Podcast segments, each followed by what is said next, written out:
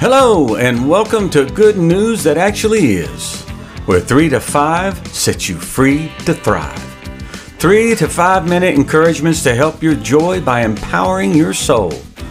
I am your host, Tim Atchley.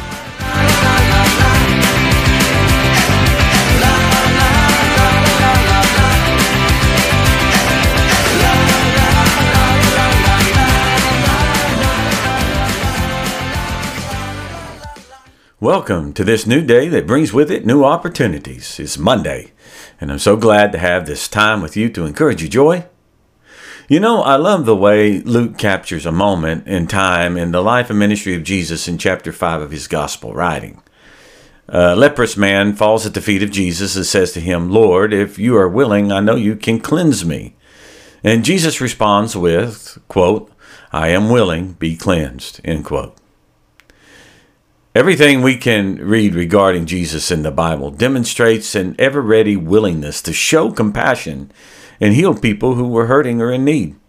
Jesus showed himself willing every time he was approached with needs, whether it was a person or many people. In fact, Scripture records for us the phrase, He healed them all. Now, what I find amazing in each testimony found in Scripture regarding the willingness of Jesus to heal or to do a miracle there's no instance of him putting the person through a litmus test to determine if they deserve the healing or the miracle. Jesus does not uh, set any performance or moral conditions on the person for receiving from him the power to heal or to be given a miracle in their situation.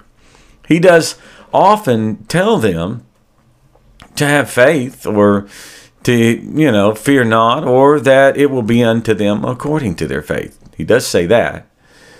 So, by coming to him in the first place, they're already exhibiting an act of faith on some level, and, and Jesus was exhibiting his willingness to meet them at the point of their need. What loving, compassionate, and generous Lord and Savior Jesus is. You know, he is so amazing. Scripture tells us that Jesus is the same yesterday, today, and forever. He doesn't change. His heart and his attitude have not taken a turn for the worse. He's not now in a mood to reject us as opposed to showing compassion and mercy.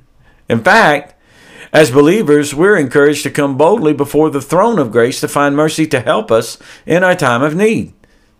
Oh, how I love my Jesus. See, I want to encourage you today that wherever you may be and whatever you might be going through, Jesus loves you. He's willing to help you. And I believe his words still ring true today. I am willing.